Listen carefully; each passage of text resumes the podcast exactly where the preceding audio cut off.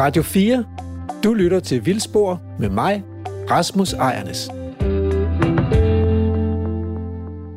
Ja, øh, vi er tilbage i studiet her i øh, Vildspor, og i dag har jeg besøg af Peter Søgaard, biolog i Aarhus Kommune, hvor han arbejder med kommunens naturvisioner og praktiske naturforvaltning. Øh, Peter, jeg har hørt om noget, der hedder Moskov Vildskov. Det lyder som noget, der ligger i Aarhus, men hvad er en vildskov? Ja, det er et godt spørgsmål. Øh, der er ikke sådan nogen klar definition på, hvad en vildskov er. Mm. Øh, jeg tror, man bruger det for at, at, at komme udenom en masse klare definitioner, hvor der så også er en masse krav i forhold til, til myndigheder, mm-hmm. øh, og hvad man skal leve op til. Altså Vildskovsprojektet handler meget om, at vi øh, gerne vil sammen med borgere og interesseorganisationer gøre øh, alle vores skove syd for byen øh, til, til bedre hjemsted for natur. Der skal stadigvæk være masser af plads til rekreative øh, øh, aktiviteter derude, mm. men, men øh, skovene er unikke derude, både den måde, øh, altså den, den biodiversitet, der er derude, men også den jordbund, det vokser på, øh, terrænet i det hele taget er meget unikt. Og potentialet for at øge naturværdien derude er meget stort, altså øge den yderligere, for den er allerede høj. Mm. Øhm, så, så det handler meget om, at man får, uh, får tilgodeset en masse interesser og får hævet naturværdien ved at gøre skoven urørt. Mm-hmm. Altså man ophører med alt øh, træproduktion mm-hmm. dernede. Der vil stadigvæk selvfølgelig være øh, en eller anden form for, for drift dernede af hensyn til sikkerhed, og, yeah. og, og men også af hensyn til biodiversiteten. Øh, hvis man gerne vil have store dyr på, så kræver det, at man, øh, at man får gjort skoven meget mere lysåben. Mm-hmm. Øh, til at starte med, sådan at dyrene bliver lukket ind i skoven, så der bliver noget grønt for dem derinde. Øh, og, og, øh, og det bliver en lang, spændende proces, som, som kommer til at indføre en masse øh, borgermøder og en masse dialoger mm. med, øh, med forskellige interessenter, øh, og også, øh, også af biologisk karakter. Jeg hørte dig lige sige store dyr. Så hvad er vi ude i der? Der er jo allerede sådan en lille dyrehave dernede, er der ikke det? Med, med noget dåvildt og, og, og sika. Men, jo. Hvad tænker du? Hvad har du i tankerne? Så du sige, nævne nogen? Men i virkeligheden kunne det godt bare være en udvidelse af det, og man ja. havde, ja. og man havde øh, en større... Altså man, man, man ansporede hjortevildt til at være derinde. Det kunne enten være med hegn eller andre metoder til at få mere hjortevildt derinde. Mm. Men det kunne også være andre store dyr, som, øh, som øh, græsne dyr, altså græsne vildheste mm. eller naturplejekvæg, mm. som, som, som fik lov til at, at gøre... Øh, nogle, for, for lov til at lave nogle ændringer af skoven. Ja øh, og på længere sigt. Øh, og det har vi jo faktisk, vi har både været på Mols Laboratoriet øh, og se på, de, der, har, der har de hester og kvæg ude sådan i ret vild græsning i dag, men vi har også talt om gamle dage, altså øh, hvor der faktisk jo mange steder var hestehaver og kohaver og sådan noget i de danske skove, øh, hvor øh, bønderne smed deres trækheste ud om vinteren, så gik de der ud og græssede i skoven, så det, man skal ikke så mange generationer tilbage, for at der faktisk var store græsne dyr næsten overalt i det danske landskab, og også ude i skovene. Men det har folk jo glemt. Så, det har folk så... glemt. Men man kan stadigvæk se dierne ude i vores øh, skove. Netop de her skove kan man stadigvæk se dierne fra gamle tid, dengang man smed dyrene ud ja. af skoven. Ja. Der lavede man jo dier, så de ikke kunne komme ind igen. Ja, det var skovgader der, ja. som man satte. Og dem ser man stadigvæk rundt omkring i skovene. Så det er et forsøg på i virkeligheden at komme tilbage til en historisk tid, men, men også fordi man ved, det virker for at skabe gode muligheder for biodiversitet. Altså, det kan vi jo også se i vores overvågningsprogram Novana, ikke? at noget af det, der plager øh, den danske skovnatur i dag, det er, at skovene er så utrolig mørke. Det har jo været et, et forsligt ideal, når man har skulle dyrke tømmer, at skovene, at træerne vokser op i skygge. Men det er ikke ret godt for blomster og sommerfugle. Nej, det er det ikke, og vi kan jo se, vi har lavet forsøg med at lægge skovene, dele af skoven urørt, ja. allerede for 30 år siden. Ja. Og, og det giver altså ikke øh, mere biodiversitet. Det bliver bare mørk. Øh, ja, tværtimod, ja. ja. Det bliver faktisk mindre biodiversitet, ikke? fordi ja. de, altså, træerne bliver bedre og bedre. De lukker mere og mere ud fra lyset. Det er jo ja. bøg, der står derude. Bøg er, er meget effektiv, ja, og er meget effektiv til at, til at lukke alt lyset ud. Ja. Så der skal nogle ting til, ja. eller nogle, nogle, øh, nogle andre tiltag til, for at få mere biodiversitet. Vi arbejder rigtig meget med mere vand i skovene. Mm. Det giver mere af det hele, øh, fordi vandet sørger for, at der, der er varieret vækstvilkår i skovene, og mange af træerne kan ikke lide Bøgen for eksempel kan ikke lide at stå med fødderne i vand, mm. så den dør. Så har vi også skabt dødt ved, som er et godt udgangspunkt for mere biodiversitet. Så vandet arbejder vi meget med, både i de nye og de gamle skove. Og så tænker jeg også, at vi er nødt til at arbejde meget mere med at få skabt en strukturel diversitet, altså få lavet nogle lyshuller, mm. øh, få veteraniseret nogle træer, mm. få skabt nogle, øh, nogle øh, vilkår, som gør, at, øh, at, at der kommer mere biodiversitet, biodiversitet i sig selv, mm. men også der gør, at hvis der kommer dyr på for at arbejde videre med biodiversiteten, at de også bliver tiltrukket til de der områder. Mm. Fordi ellers så vil de nok primært holde sig ude på det lysåbne, tænker jeg. Ja. Jeg kunne godt tænke mig at snakke mere om det her visionsarbejde med natur i byen, og også hvordan, hvordan man får det ligesom klappet af hos politikerne og hos borgerne, så når de er med i processen. Men det bliver efter anden del af reportagen, for nu skal vi tilbage til kulbroen og omgivelserne der. Det er mig, der er Lærke Sofie Gleup, og lige nu er du på reportage med mig og Emil Skovgaard Brandtoft. iNaturalist, det er sådan en platform, hvor man kan melde øh, arter ud som bruger sådan et, ja, et GPS-system, hvor man ligesom kan sige, at jeg står her, og jeg har fundet en art, så kan jeg tage et billede eller optage en video, og så kan jeg melde arten ud, øh, og så på den måde, så kan alle andre se, at jeg har fundet den her art.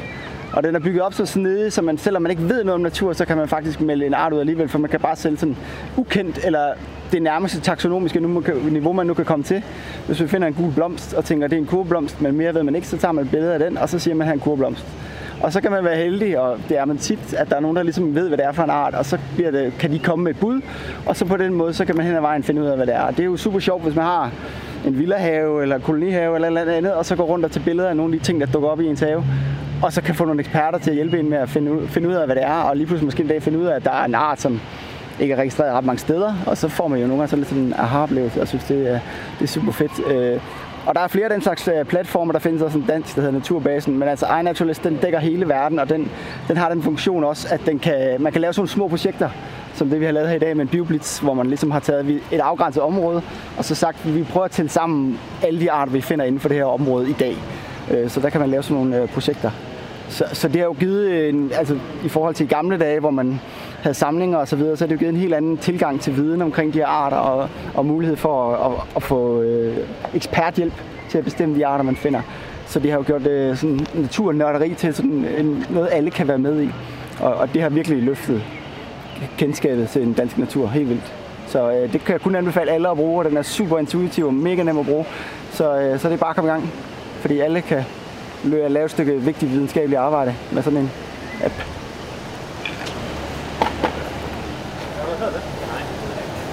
Hvad, hvad, det her det bliver, ikke, bliver ikke mere øh, karakteristisk end det her.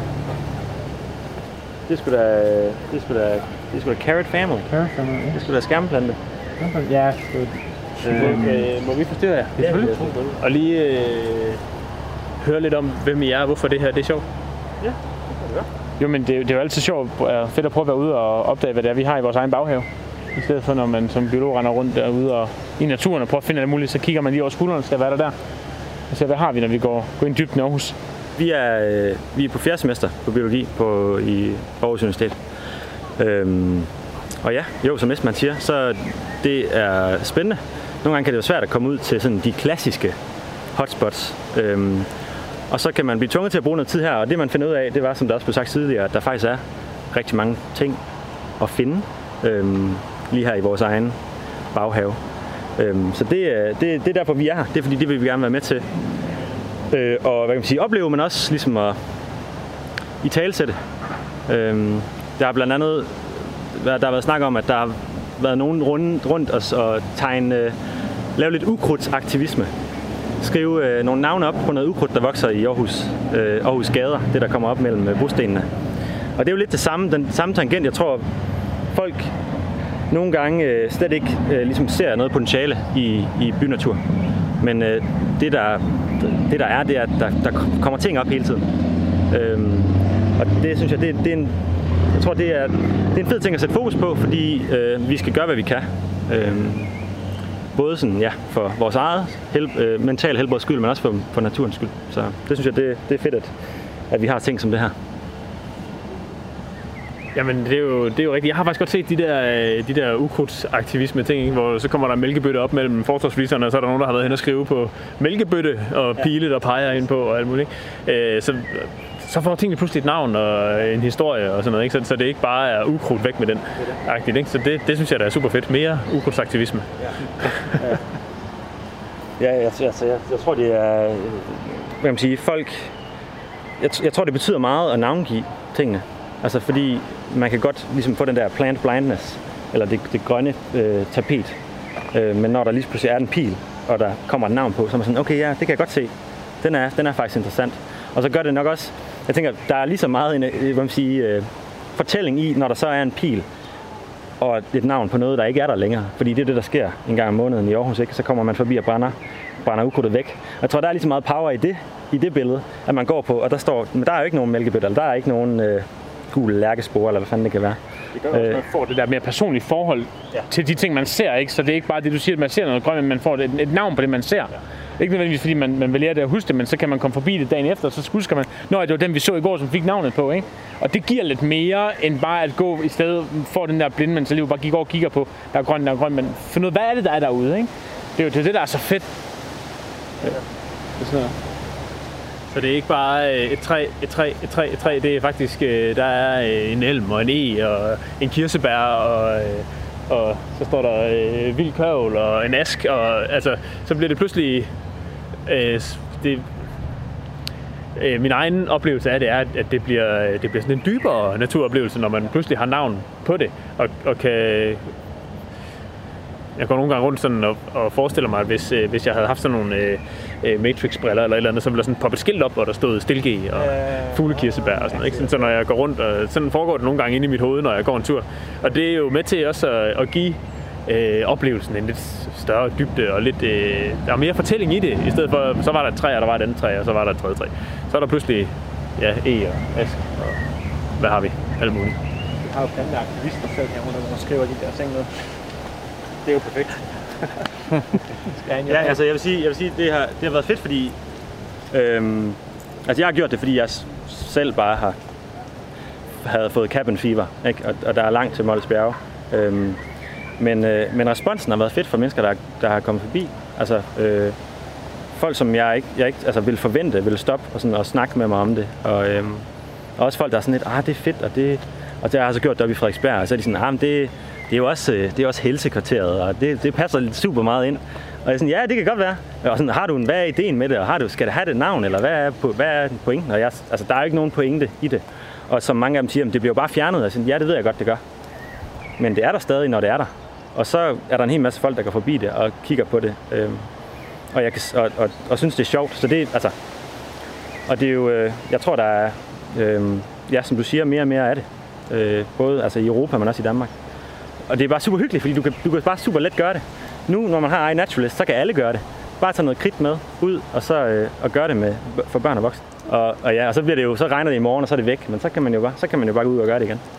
Fedt. Tak fordi vi lige måtte øh, forstyrre jer. Det var så let. Det kan være, at vi kommer tilbage. Det ser vi, jeg har fundet lidt senere. Det skal I bare gøre.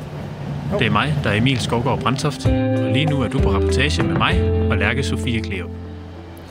Jonas, vi har faktisk fået øh, reklameret lidt for, at du er laveksperten her på Bioblitz-holdet i dag. Øh, men nu er vi lige stillet sådan her under et egetræ, og øh, kan allerede se nogle arter. Men hvorfor øh, synes du egentlig, laver er så spændende?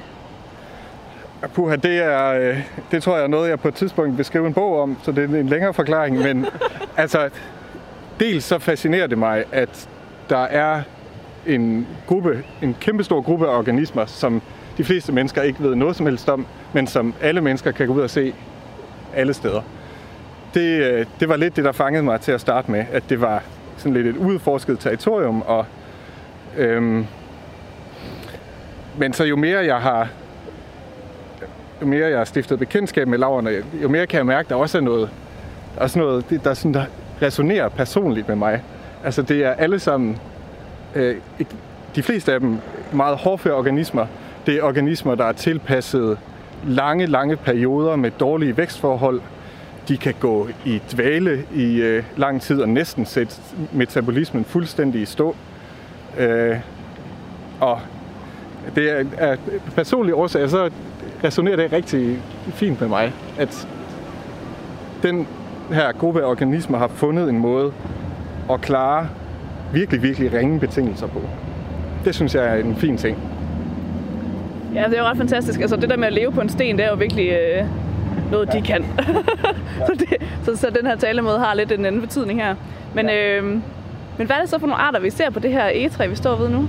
Ja, så her, alt afhængig af, hvor man, øh, hvor man er henne i landet, vil man se øh, forskellige arter. Men næsten alle steder vil man kunne finde de arter, vi kan se her. For det er arter, som er... Dels så er de virkelig dygtige til at sprede sig, dels så er de øh, tilpasset næringsrige forhold, øh, hvilket i Danmark er en, en, en virkelig fin ting at kunne, fordi at der er, det er meget svært at slippe for næringsforurening i et landbrugsland som Danmark. Øh, øh, men hvis vi skal sætte nogle navne på, så har vi alle de her øh, gule klatter, man kan se rundt omkring. Det er nok en af de mest, hvis ikke den mest almindelige lav i Danmark. Den hedder almindelig vækkelav. Og den er dels sådan, det man kalder nitrofil. Den er næringselskende. Den, øh, den er meget tolerant over for luftforurening. Den er lidt ligeglad med, hvad pH, det substrat eller det underlag, den vokser på, har. Hvilket ellers er en ting, som, øh, som virkelig er med til at differentiere, hvor øh, laver kan vokse henne hvilken surhedsgrad underlaget har. Øh, så tilbage i før 50'erne, tilbage i, i, i 20'erne og 10'erne i Danmark, så er det faktisk en halv sjælden art. Øh, men i takt med, at vi har haft stigende luftforurening, øh, især i form af øh, svoldioxid og andre gasser, som giver forsuring, øh, så er den spredt sig helt på mig til, og nu er den, øh, nu er den over det hele men det er en karismatisk og let genkendelig art. Som også er en af de øh, 99 arter, man, øh, man skal have set, inden man, øh, inden man dør. Lige præcis. Det er jo faktisk, jeg, synes, jeg kan faktisk rigtig godt lide den her, øh, både fordi selvfølgelig den er almindelig, og den er nem at gå til, og den er nem at kende og sådan noget. Ikke? Øh, men det er også, jeg synes også, det er fascinerende, hvis man sådan går helt tæt på at kigge på dem. Og jeg er virkelig, virkelig dårlig til øh, lav, anatomi og hvad alle de der forskellige ting, jeg sagde hedder, men, men det er jo sådan et helt lille, et helt lille landskab sådan en lav i sig selv med bakker og alle mulige krummelurer og små platforme, havde jeg sagt, og alt muligt andet. Øh, jeg synes virkelig, det er, det er meget fascinerende. Men øh, den har jo også en nabo her. Der er sådan en grå en her, som, øh, ja. som der er mange af her rundt omkring. Har den også et navn? Det kan du tro, den har. Øh, der er to arter, som sikkert vokser blandet ind i hinanden her, men der er i hvert fald den, der hedder hætte rosetlav, som er den, man kan se her, den har, hvis man kommer tættere på, så man se, den har sådan nogle oppustet lobeender eller op. Enden af bladene af laven, de er ligesom svulmet op, og indeni så bliver der dannet øh, et formeringsstøv, som, øh, som hedder soraton. Det øh, behøver vi ikke komme nærmere ind på, men de, den, den art, hætte rosetlav hedder den, så er der en, der hedder spæd rosetlav, som med garanti også er her. Det kunne godt være den, der var der. Øhm, ja, og altså sammen med øh, almindelig vækkelav, så de her to øh, rosetlaver, dem jeg vil, ikke, jeg vil tro, at man langt de fleste steder i Danmark inden for en 100 meters radius vil kunne finde de her øh, arter. De er super almindelige og relativt nemme at kende. For de fleste vil, øh, vil det jo bare ligne sådan noget fnuller, der sidder uden på, øh, uden på bakken på det her træ her. Ja. Men øh, nu ved Vildspors lytter i hvert fald, at det er laver, og det er levende organismer. Ja. Øh, fuldstændig ligesom du og jeg. Ikke helt fuldstændig ligesom det, men det er i hvert fald levende. Jeg fik slet ikke forklaret, eller jeg fik ikke forklaret, hvad en lav overhovedet er. Øh, og det er ganske kort forklaret, så er en lav øh, en, det, man kalder en symbiotisk organisme. Så det er ikke kun én organisme, der er i spil. Der er faktisk mindst to. Så den ene er en svamp, og den anden er en alge. Og de to øh, organismer, de har simpelthen indgået et kompagniskab, hvor begge to får fordel af at vokse sammen. Så svampen får den fordel, at den kan få nogle sukkerstoffer fra algen, som jo producerer sukkerstofferne via fotosyntese. Og algen får den fordel, at dels kan øh, svampen øh, være med til at holde på fugtigheden, øh, som er en vigtig ting for alger. Øh, og den kan være med til at beskytte algen mod øh, græsning fra for eksempel snegle eller andre dyr, der spiser alger. Så de, de får begge to noget ud af det. Og alt afhængig af, hvad for en art man kigger på, kan, kan det så mere minde om parasitisme end en, en mutualisme, at det nogle gange ser det ud til, at den ene partner får lidt mere ud af det end den anden. Altså, der er nogle alger, som sagtens kan leve frit i Danmark. Øh, Centripolia for eksempel, som der ikke lige er noget af her. Men som er en vidt udbredt algeart, og som der er en masse laver, der også øh, har, øh, har som algepartner. Så ja, det er ikke helt soleklart. Det, det, det, det er virkelig en fascinerende artsgruppe, som, øh, som man måske en dag, når man får tid, burde øh, kravle lidt dybere ned i. Det burde man. ja, sådan er det med så meget. sådan er det med så meget. Tusind tak, Jonas, fordi du lige vil fortælle os øh, lidt om den her fantastiske organismegruppe, og lige øh, fortælle lidt om, hvad der findes på sådan et egetræ som det her. Det var så lidt.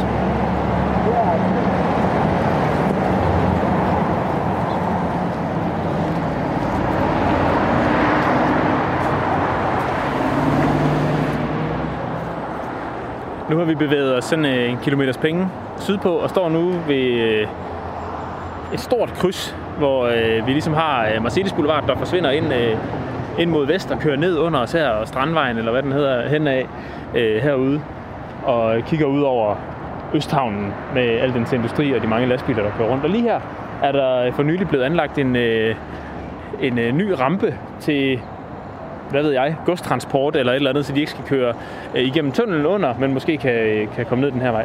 Og øh, sådan nogle øh, nyanlagte steder kan tit være spændende, fordi der, øh, hvis ikke der er kørt muld på, øh, så, øh, så er det sådan noget bare sandjord, som kan være varmt og næringsfattigt og sådan noget. Og øh, sådan et sted har vi fundet nu. Har masser af blomster, og Kåre og de andre, de er allerede i fuld gang med at, øh, at rode rundt hernede. Øh, så vi må lige ned og se, hvad de finder, og så skal vi lige ned og snakke lidt med Kåre om, hvad, hvad det egentlig er for noget med sådan nogle steder som det her.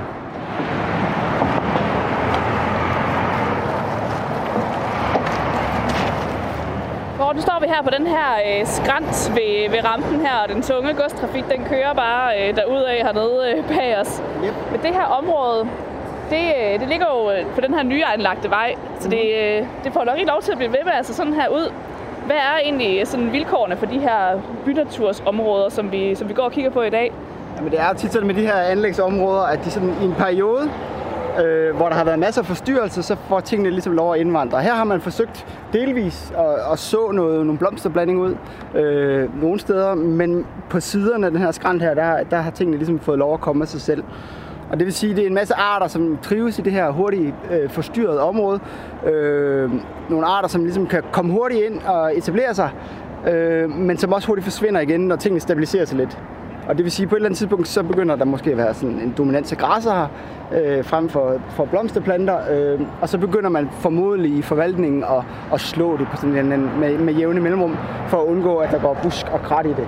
Men det vil sige, at der er ligesom sådan en midlertidig periode her, hvor man har nogle arter, som, som, som ligesom hurtigt er inde, og det, der er meget sjovt, det er jo ligesom at finde ud af, at jamen, der er andre arter, der er tilknyttet til de her ruderat-arter, som er her i en kort periode, og om nogle måneder eller måske et år, så er de væk igen, og, og så kommer de ligesom op et nyt sted.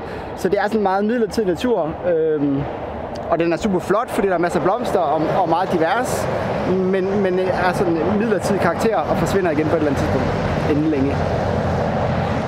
Så man kan sige, øh, nu snakker vi om godsbanen tidligere, den gamle godsbane, som nu er blevet bebygget, og som ellers havde den der lidt mere kontinuerlige øh, fik lov til at ligge. Og det, øh, det gør de her andre byområder jo ikke sådan rigtigt. Men, øh, men arterne er jo alligevel tilpasset til, til det her lidt øh, rakkerliv, kan man næsten sige. Det er de nemlig, og det, og det er jo det, der er sådan lidt sjovt, ikke? At, at man har nogle planter, som hurtigt indvandrer, måske fordi der har været en frøbank i jorden, eller fordi de ligesom spredes hurtigt, øh, og så indvandrer de ved området og vokser op i et år, to år. Men de arter, som så er tilknyttet det, og som lever af de her specifikke arter, de er så også tilpasset til hurtigt at kunne indvandre til de områder, så de kan nå at leve på de her, på de her arter. Så det, det er jo sådan meget fascinerende, men, men samtidig så får man selvfølgelig også nogle arter, som har et kæmpe spredningspotentiale, og som er mega almindelige alle mulige steder, øh, fordi de ligesom er så gode til at etablere sig i de her områder. Men, men det giver så også en meget, meget divers natur, fordi den her... Hvad er det fundet? Bare lige på løbebilleder. Øj! Den her næringsfattige øh, natur, den, øh, den, den er sådan kun midlertidig. En lille løbebille. Sådan finder ja, okay, det var godt nok en bitte en. Ja, en bitte en, ja. Sådan noget... En trækus eller et eller andet. Er det det? Måske. Eller vi er over en bembidion, måske. Er det på jorden, Jens? Ja. ja. Sådan en lille øh, sort-ish agtige ting på 5 mm. Ja. 6 mm måske. Du siger 3. Det var et bud. Det var et bud. Vi, øh, vi, vi tager den med hjem og nøgler den, hvis det er. Så finder vi ud af det. Sådan er det med mange insekterne. Det må man nødt til at have med hjem under lup for at kunne komme i mål med dem.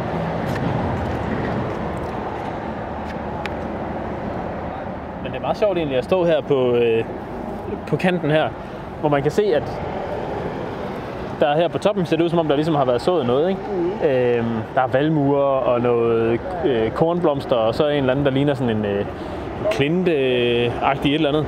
Ja. Øh, og så ned ad skrænten her, den er noget helt andet, der kommer. Der er noget lugtløs kamille, og der er en masse, øh, der er det forskellige græsser og noget... Øh, øh, og, ja. Ja, og noget storkenæb og sådan noget. Men det er alligevel lidt som om, der hvor man har sået, der har man alligevel... Altså det ser ud som om, de har slået det også. Ja, der har de forsøgt at holde på en eller anden måde, for netop at være sikker på, at det kommer de arter, man har sået. I stedet for at lade de arter, som naturlige indvandrere, komme øh, til området af sig selv. Og hvis man sådan kigger hen ad skrænten, så, så, er det jo, så er den jo utrolig divers. Ikke? Altså, der er jo virkelig mange forskellige planter herhen af, øh, på så meget, meget lille areal. Øh, og som så gradvist over tid bliver mere og mere homogen, fordi der er ligesom nogle arter, der begynder at dominere på et eller andet tidspunkt. Øh, men altså, det har jo en kvalitet der på en eller anden måde, de her roterat stykker, og nogle gange så bruger man dem jo bare til sådan en eller anden midlertidig natur, og, og, og glemmer måske lidt, at det er en natur i sin egen ret på en eller anden måde, og som er natur, som naturligt findes på steder, hvor der sker store forstyrrelser jævnligt. Ikke? Men fordi vi mennesker er blevet det forstyrrende element, så, så har, vi, har vi den her type natur her. ikke. Og der har man sådan behov for nogle gange for eksempel at udplante blomsterblandinger, som man gerne vil have, det bliver på en bestemt måde. Men måske skulle man prøve at sætte pris på øh, den her, de her arter, der kommer af sig selv i deres egen ret. Ikke? Fordi det er super artsrigt og super spændende. Øh, og der sker en eller anden succession, som også er sjov at følge, som gradvist bliver til noget andet. Ikke? Så, så det er jo også en af de der kæpheste, jeg har, ikke? At man ligesom skal prøve at værdsætte de her naturtyper, som nogle gange bare er noget overgang. Men, men altså, der er ligesom også en værdi i det. Øhm, og nogle arter tilknyttet det, som er specifikt tilpasset til det her.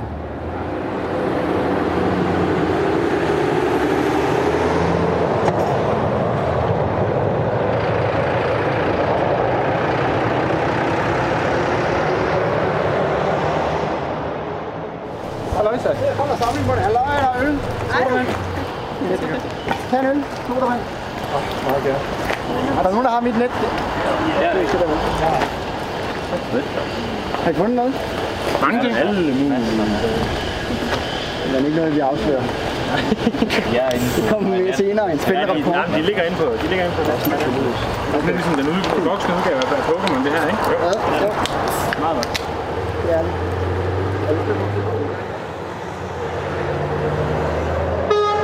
Så er vi tilbage i studiet igen, hvor jeg har besøg af Peter Søgaard, øh, biolog i Aarhus Kommune. Og øh, lige før reportagen, der talte vi om Moskov Vildskov og den her udfordring med at få omdannet skove, som i mange år har været drevet med tømmerproduktion for øje, til mere vilde og naturlige skove med god plads til biodiversiteten.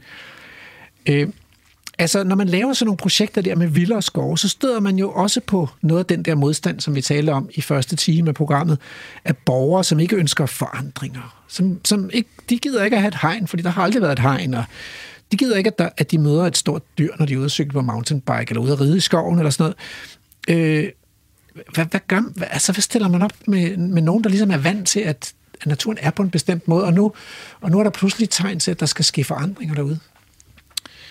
Jeg tror, det handler om en meget lang øh, inddragelsesproces. Mm. Og så tror jeg også, det handler meget om, at man, at man ikke tager det hele på én gang. Mm. At man starter i det små, mm. øh, og får nogle erfaringer med det. Giver folk adgang lige så meget, som de har lyst til, som de har i dag. Øh, og når det så viser sig forhåbentlig, at det er uden øh, de store konflikter, det så vi for eksempel op i Hovmarksparken i Lystrup, mm. at, øh, at det bliver et tilløbsstykke snarere, end at det skræmmer folk væk. Mm. Så kan man i fællesskab beslutte, at man tager næste skridt, mm. og tager noget mere skov med, for eksempel, eller inddrager nogle flere arealer ved siden af, eller hvad man nu vil. Men Mols Laboratoriet, som jo kun er 120 hektar, og hvor de har sat hester og kvæg ud, er blevet et enormt til- tilløbsstykke. Så, så publikumsbesøgende er altså vokset fordoblet eller tredoblet, siden de lavede det her rewilding-projekt. Og alligevel så sker der det her i den kommende weekend eller noget, at en gruppe borgere afleverer en underskriftindsamling mod hegn i, øh, i, i Mols Bjerge til borgmesteren derude foran Mols Laboratoriets arealer. Så det er jo ikke sådan, at, at det der med, at, det, at noget bliver populært nødvendigvis ligesom øh, gør, at kritikken ophører. Den kan godt stadigvæk være der, ikke? Øh, og hvordan, øh, hvordan stiller man op, når, når i virkeligheden er der vel tale om, at, at borgerne vinder forskelligt. Altså alle borgere vil ikke det samme.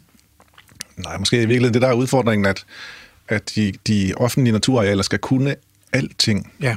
alle steder Ja. på alle tider af døgnet. Ja. Og, og samtidig kan det være svært forenligt med, at man har biodiversitet som hovedfokus. Mm.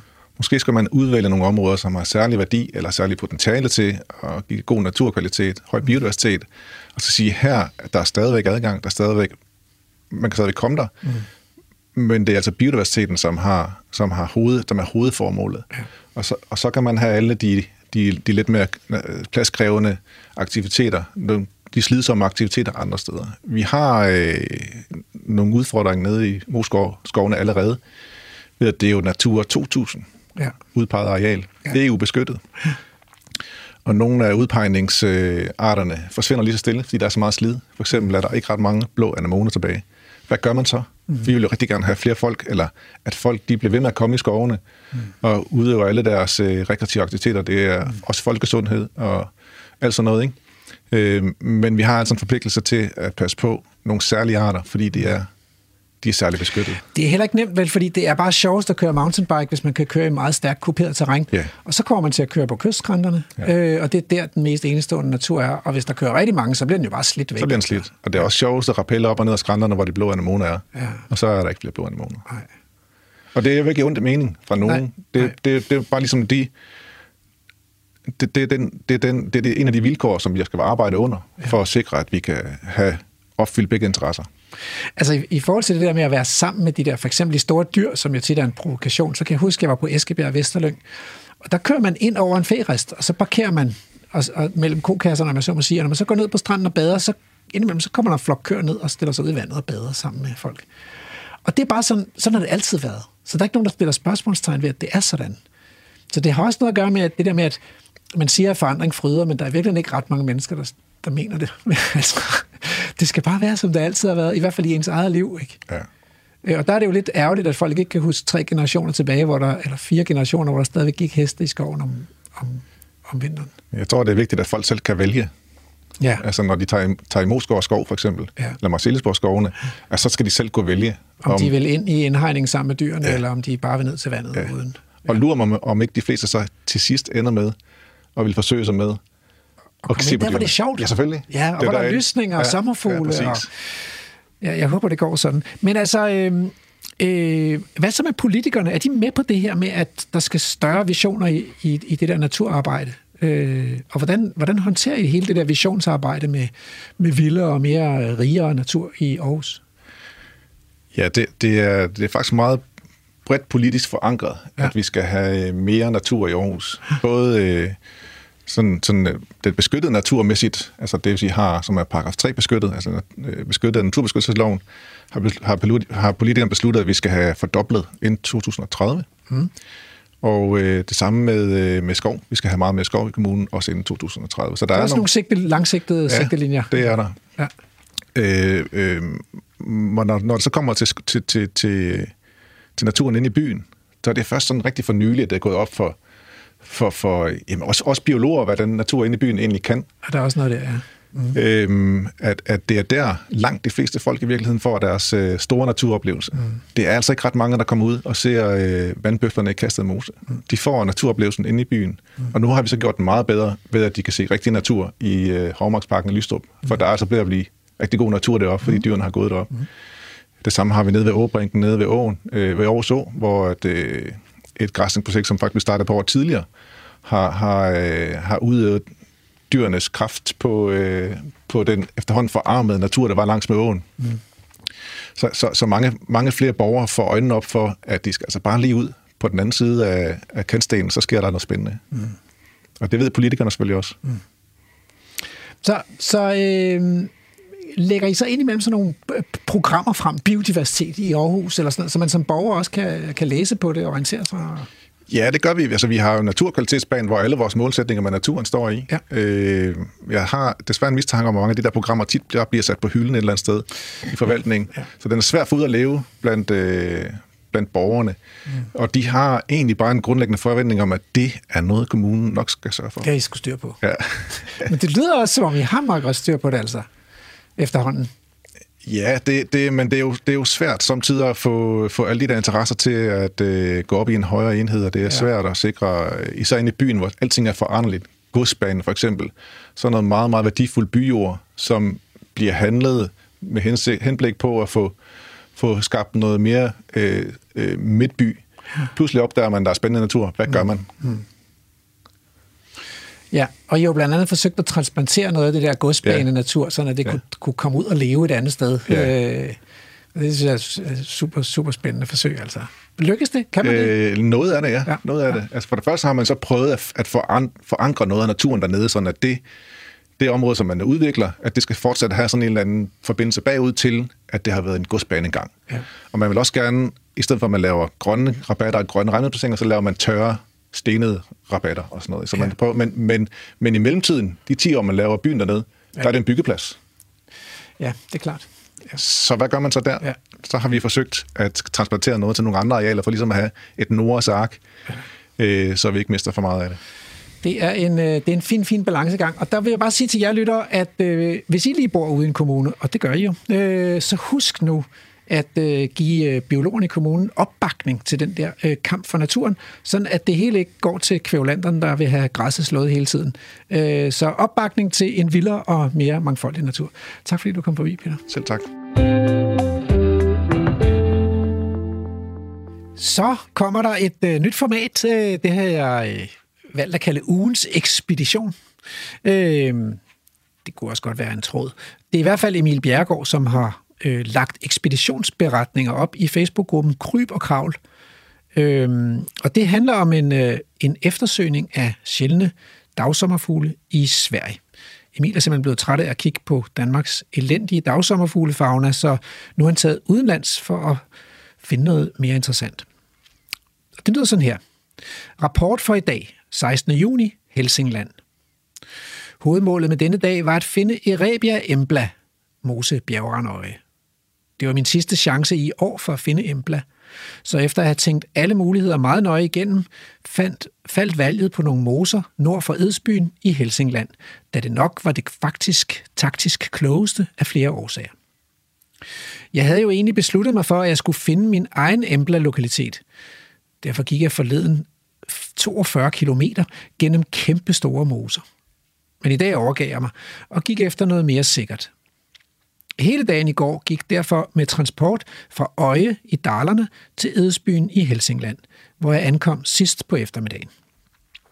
Her kunne jeg overnatte på vandrehjem med gratis udlån af cykel, hvilket var ret smart, da den offentlige trafik i Helsingland er mildest talt elendig, samt det faktum, at der fra vandrehjemmet i udkanten af Edsbyen til Emblamoserne nord for byen alligevel var 20 km, hvilket så havde betydet, at jeg skulle ud på et maraton igen. Tid vil jeg ej heller have til det, da jeg skal afsted fra Edsbyen kl. 16.48 i dag for at ramme Fagerstad kl. 23.15. Mere om det senere. Så cyklede tidligere afsted kl. 6.30 fra vandrehjemmet, og de 20 km mod moserne nord for Edsbyen på et fladt bagdæk. Det havde de ikke lige annonceret på forhånd.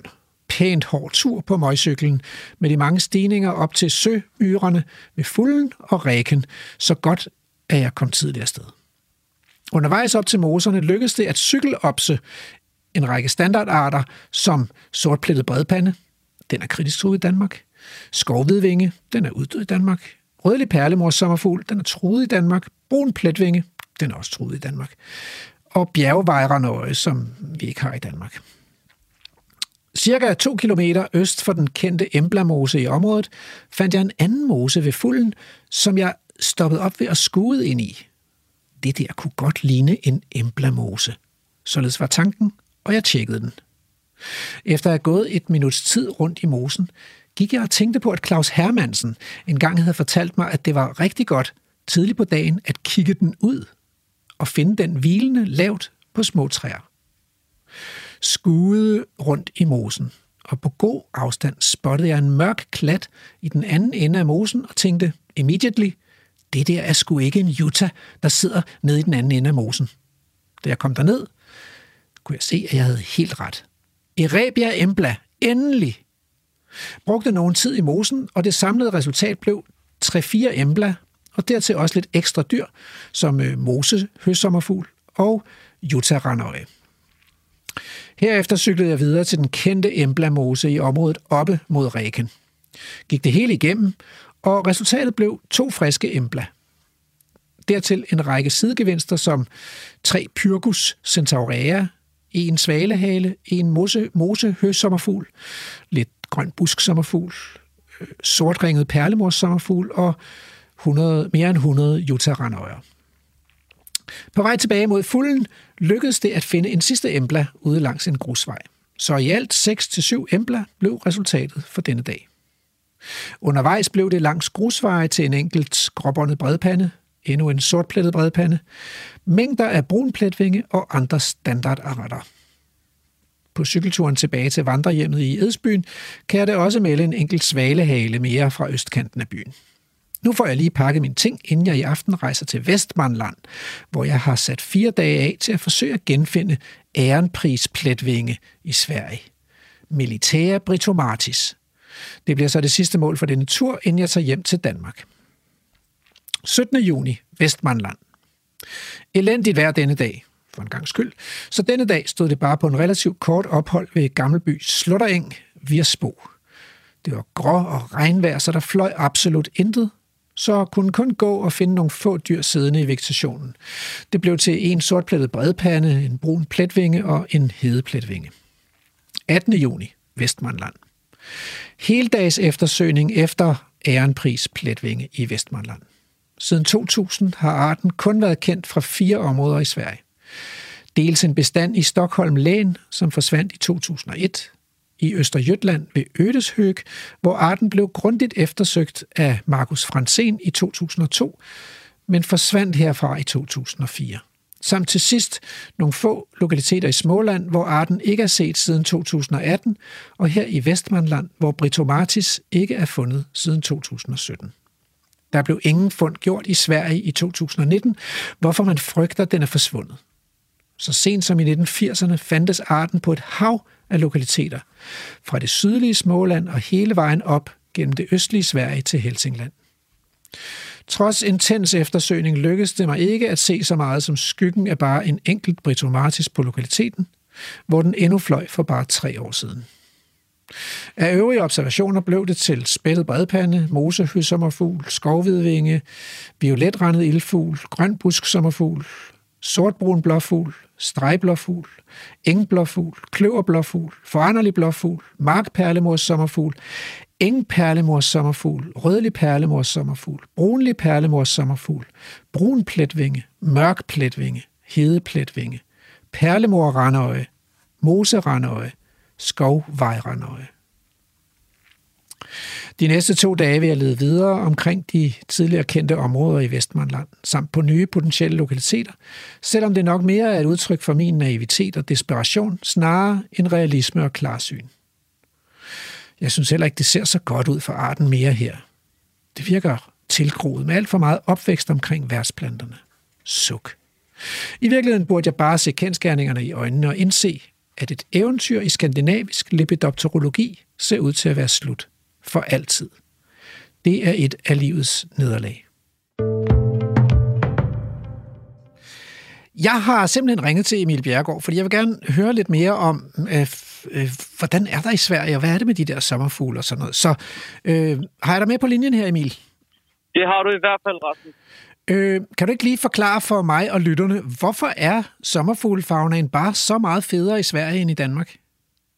Jamen altså, øh, hovedårsagen er, at der er mange, mange flere levesteder for de her sommerfugle over i Sverige. Det er ja. ligesom grundlaget for, at de arter kan eksistere, det er ligesom, at de har et livsgrundlag. Ja. Øhm, og Danmark er jo det mest opdyrkede lande i verden, mm. øh, og det kan man jo ikke lige frem påstå, at Sverige er. Mm. Øh, og det gør jo hovedforskel. Er, er der bare bedre overalt i Sverige, eller skal man også lige vide, hvor man skal tage hen? Ja, altså, det, Sverige er et rigtig stort land. Øh, det skal vi jo lige huske på. Det kan godt være, at det befolkningsmæssigt kun er cirka dobbelt så stort som Danmark. Ikke engang, faktisk. Øh, men arealmæssigt er det jo langt, langt, langt større end Danmark.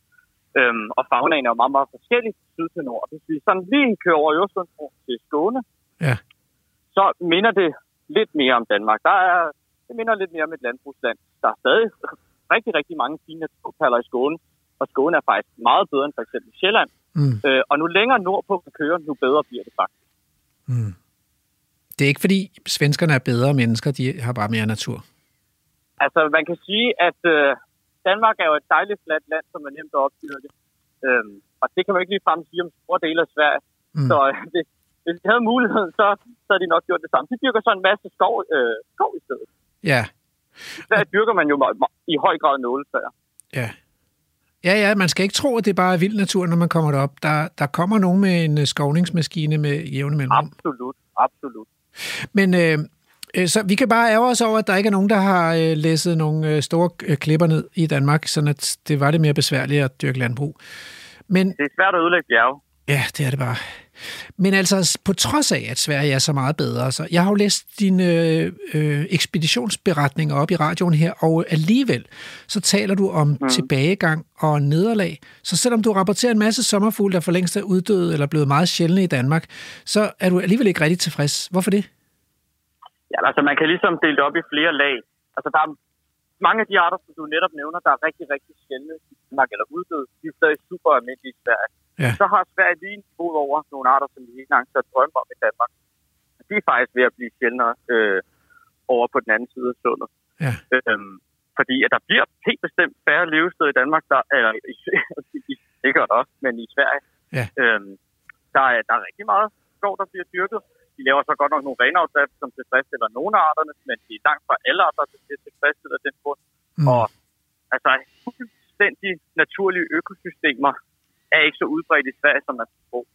Nej.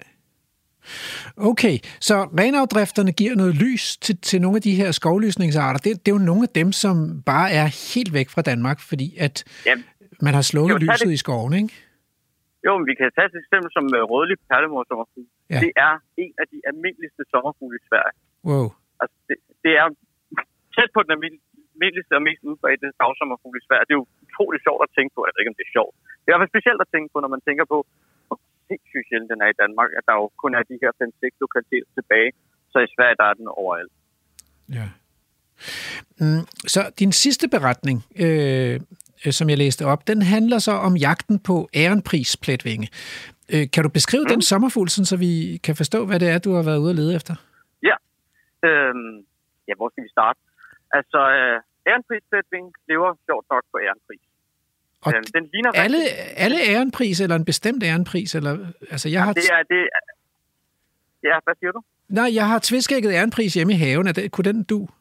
Ja, absolut. Og det kommer, altså, øh, arbejdet omkring at kortlægge de her værtsplander for Fritomatis, eller ærenprissætning, øh, det er, altså, den lever på mange forskellige ærenpris, hvis du kigger på det europæisk. Øh, men tviskægget ærenpris er en af dem, den kan leve på. Ja.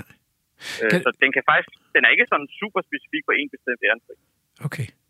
Kan du ikke lige nævne den svenske navn, fordi det lyder lidt som sådan en øh, svensk sommervise. Ja, visst. Det är Veronica Netfjäril. En av de mest hotade dagfjärilar i Sverige. Veronica... Netfjäril.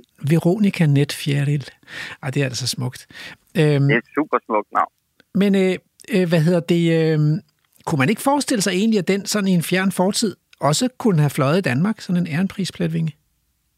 Jo, altså, der kunne vi jo prøve at kigge lidt på den historiske udbredelse i Sverige. Det kunne være et godt udgangspunkt. I dag, der findes den jo kun et til to steder i Sverige. I bedste fald, de jo, der er jo en, frygt for, at måske uddø i Sverige. Ja. Øh, de senere år har den kun været kendt fra en enkelt lokalitet ved Høgsby i Småland, og så en lokalitet op i Vestmanland. Men går vi bare 20 år tilbage, der var der stadig en del bestand rundt omkring fem forskellige svenske län, og går vi bare tilbage til 80'erne, ja. så var den udbredt hele vejen fra det sydlige Småland op gennem det østlige Sverige, gennem Østerjylland, op i Stockholms län, op i Uppland, faktisk hele vejen op i, uh, i Helsingland. Så den har været meget udbredt i Sverige i gamle uh. dage. Øhm, og altså, den har jo været i det sydlige Småland, og vi skal heller ikke så langt ned i, i Tyskland, før at man stadig kan finde den. Øhm, så om den har været i Danmark for 300 år siden, det er jo ikke godt at vide. Nej. Så den er aldrig blevet fundet i Danmark, men den kunne strengt taget have levet, og værtsplanten er i hvert fald. Og, og hvad er det så for et miljø, den lever i? Ja, en Ja. Jamen altså, det, den lever på blomsterrige øh, åbne enge, de må så helst ikke være for åbne. Det er noget det, de har fundet ud af i Sverige, at fuldstændig homogene, åbne biler er ikke nødvendigvis det bedste, fordi som det tit er med de her dagsommerfugle, at en ting er værtsstandarder, men det er også essentielt, hvordan de står. At de står varmt og soleksponeret. Og det er jo klart, at hvis man har alt for åbne biler, hvor det hele står for vindblæs, så er det ikke frem til fordel for arten. Så der skal være noget variation i de her levesteder. Blomster i hjemme, masser af værtsstander og nektarstander.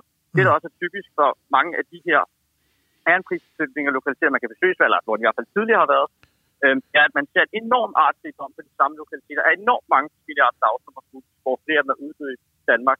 Ja. Øhm, og det er jo simpelthen fordi, at det er super, super, super lokaliteter, hvor man finder simpelthen fordi, at det skal være så utroligt varieret af nektarplanter og værtsplanter, som er, i forvejen er altså, værtsplanter for jeg ved ikke, hvor mange andre superarter. Så man kan, man kan sige, at det er sådan lidt øh, creme de la creme, toppen af poppen, sådan en ærenprisblækning ja, der. fuld, fuldkommen. Ja. fuldkommen. Men, men prøv at høre, så kan jeg jo ikke lade være med at spørge, fordi at du fandt den jo ikke øh, i reportagen der øh, fra den 18. eller hvornår den var, men så havde du et par dage mere øh, deroppe. Måtte du tage tomhændet hjem, eller... Øh... Ja, det... Øh, altså, jeg startede med at lyde nogle af de gamle kendte lokaliteter, de der dage der uden øh, det store held, og så... Ja, så havde jeg jo fortsat eftersøgningen, men øh, det, øh, hvordan det så er forløbet, det kan jeg ikke lige svare på endnu. Nå, nå, man er hemmelighedsfuld. Ja, det, øh, det, øh, der kommer måske en, øh, en udmelding senere på året eller næste år. Nu må vi se. Nå, det er... Nu bliver jeg virkelig, virkelig nysgerrig. Nå, Ja, du er altså, meget nysgerrig, var. Ja, jeg er sådan en lille smule nysgerrig. nysgerrigt anlagt. Nå, øh, okay. Så, øh, så ellers så var toppen, det var den her øh, embla, øh, den her mose, øh, sjældne randøje i, fra, en, fra en svensk mose. Ja, det er også en, en, en virkelig sjov art. Ja. Øhm, det, der er sjovt med mange af de her moser, lidt nordlige arter, øh, i Sverige, Embla er ikke en af de absolut nordligste, og nogle, der er endnu hårdere, som er decideret kun cirkumstare. Ja. Øh, men Embla, den skal du et godt stykke op i Sverige. Du skal som minimum op i det nordlige Värmland eller Dalarna. For. Den flyver mest i lige år. Der er jo det her med mange af de her nordlige arter, de også er toårige. Ja. Øh, det er også det, der nogle gange gør det svært at finde dem alle sammen. Så er nogen, der flyver lige år, så er nogen, der flyver ulige år. Øh, Embla flyver både lige og ulige år, men der er rigtig mange, der kun flyver i lige år. De er klart bedst for Embla i lige år. Det var det så i år. Dertil så har den en ekstremt kort flyvetid. Ja. Øh, altså, det er noget med, at du har måske i et normalt år 10-14 rigtig, rigtig gode dage, hvor du kan ramme den. Okay. Øh, selvfølgelig kan du også være lidt heldig øh, til hver sin side af flyvetiden og finde nogle slidt individer på rigtig, rigtig gode lokaliteter, men som udgangspunkt på de fleste lokaliteter, så har du få dage at gøre godt med. Så det er en rigtig, rigtig svær art at finde.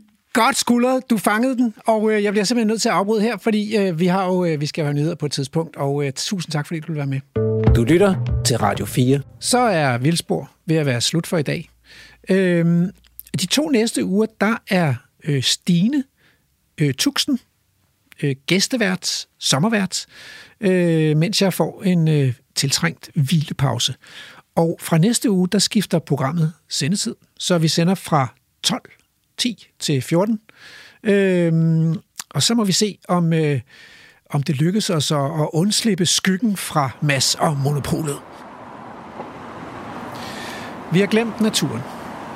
Vi har glemt, at der engang i tidernes morgen, da vores forfædre bosatte sig i Europa, var elefanter, løver og næsehorn mellem horder af vilde heste, urokser, kæmpehjorte og bissoner. Vi har glemt det så meget, at vi knap nok drømmer om det om natten længere. Vi har glemt, at den danske sommerfuglefauna rummede arter som svalehale, askepletvinge, skovhvidvinge, herorandøje, Nemos syne og terningssommerfugl. Dermed har vi desværre også glemt, hvor fantastisk den verden, vi lever i, kunne være. Ja, måske kunne blive en gang i fremtiden. Men heldigvis gemmer der sig også lidt håb i glemslen. For når vi glemmer at bekæmpe de store dyr, så vender de pludselig tilbage igen. Ørne, svaner, gæs, hjorte, sæler, ulve og chakaler. Og når vi glemmer en gammel industrigrund i udkanten af byen, så flytter naturen ind igen. Kællingetand, musevægge, moshumle, trekløft stenbræk, kravestjernebold, lille humlebille, rubinrød seksøjespinder. Her på Vildsborg vil vi gerne trække safirblå 8 øre producer Andrew Davison frem af glemselen med tak. Programmet er slut, men vi skal naturligvis ikke snydes for ugens haiku. Det kommer her. Uleset ukrudt bryder frem af sprækkerne i ingenmandsland. Programmet er produceret af Folkeuniversitetet og Aarhus Universitetsforlag for Radio 4.